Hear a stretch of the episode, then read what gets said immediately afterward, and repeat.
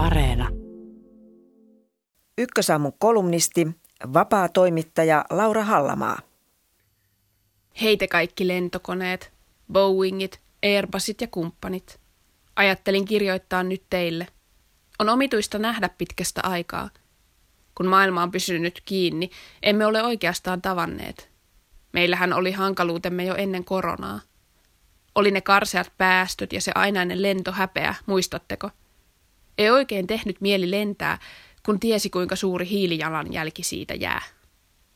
Ajattelin, että lentämisen vähentäminen on helpoin yksittäinen teko, jonka voin ympäristön hyväksi tehdä.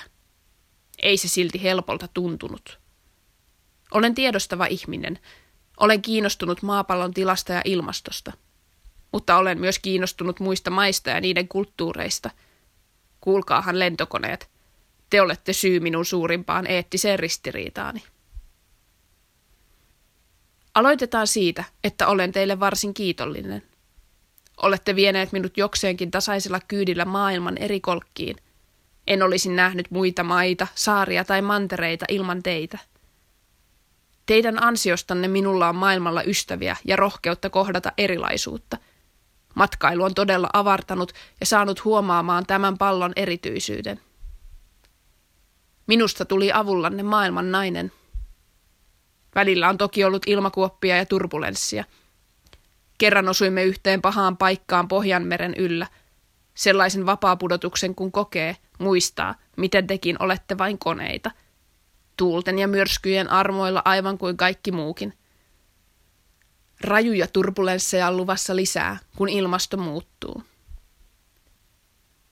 Etelän lomat ovat kuuluneet tähän kulttuuriin siitä lähtien, kun Kalevi Keihänen keksi lennättää nukkavierut suomalaiset lämpöön.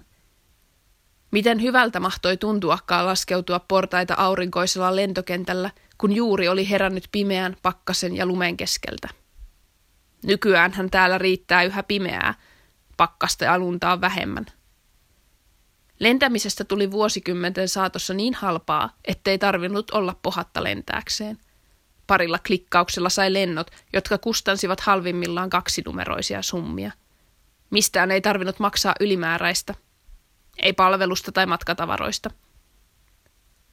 Siksi yhä useampi alkoi lentää toistuvasti, minäkin. En koskaan edes kompensoinut päästöjäni. Hain vain nopeinta ja halvinta lentoa täältä pois. Nousukiidossa sitä luulee pääsevänsä pakoon jotain.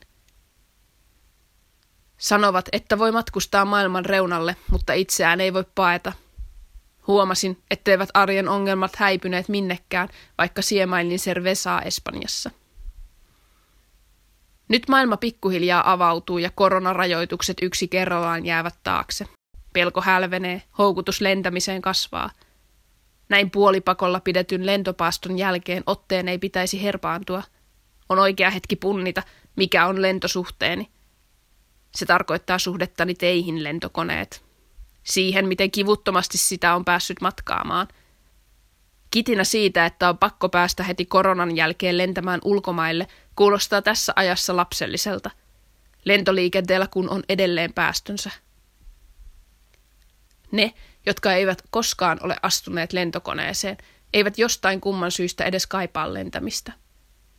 Miten välttämätöntä lentäminen siis edes on meille muille? Eihän Pohjolaan syntyminen anna automaattisesti sellaista lupaa, että voisi kerran vuodessa pyrähtää palmujen alle tai kaupunkilomalle. Lentäminen ei ole perusoikeuteni.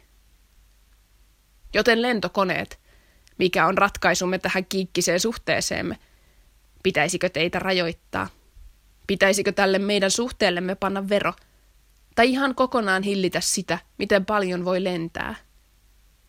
Jos lentäminen olisi tyyriimpää ja hankalampaa, tunteeni teitä kohtaan kylmenisivät – Ehkä unohtaisin teidän olemassaolonne samaan tapaan kuin olen unohtanut tässä yli puolitoista vuotta kestäneen ajanjakson aikana. Vai pitäisikö vain jaksaa toivoa, että tulevaisuudessa odottaa jokin ilmastoystävällinen ratkaisu dilemmaamme? Mutta miksi minä tätä teiltä tivaan? Meidän ihmisten on ratkaistava tämä ristiriita. Te koneet ette sitä meidän puolestamme tee.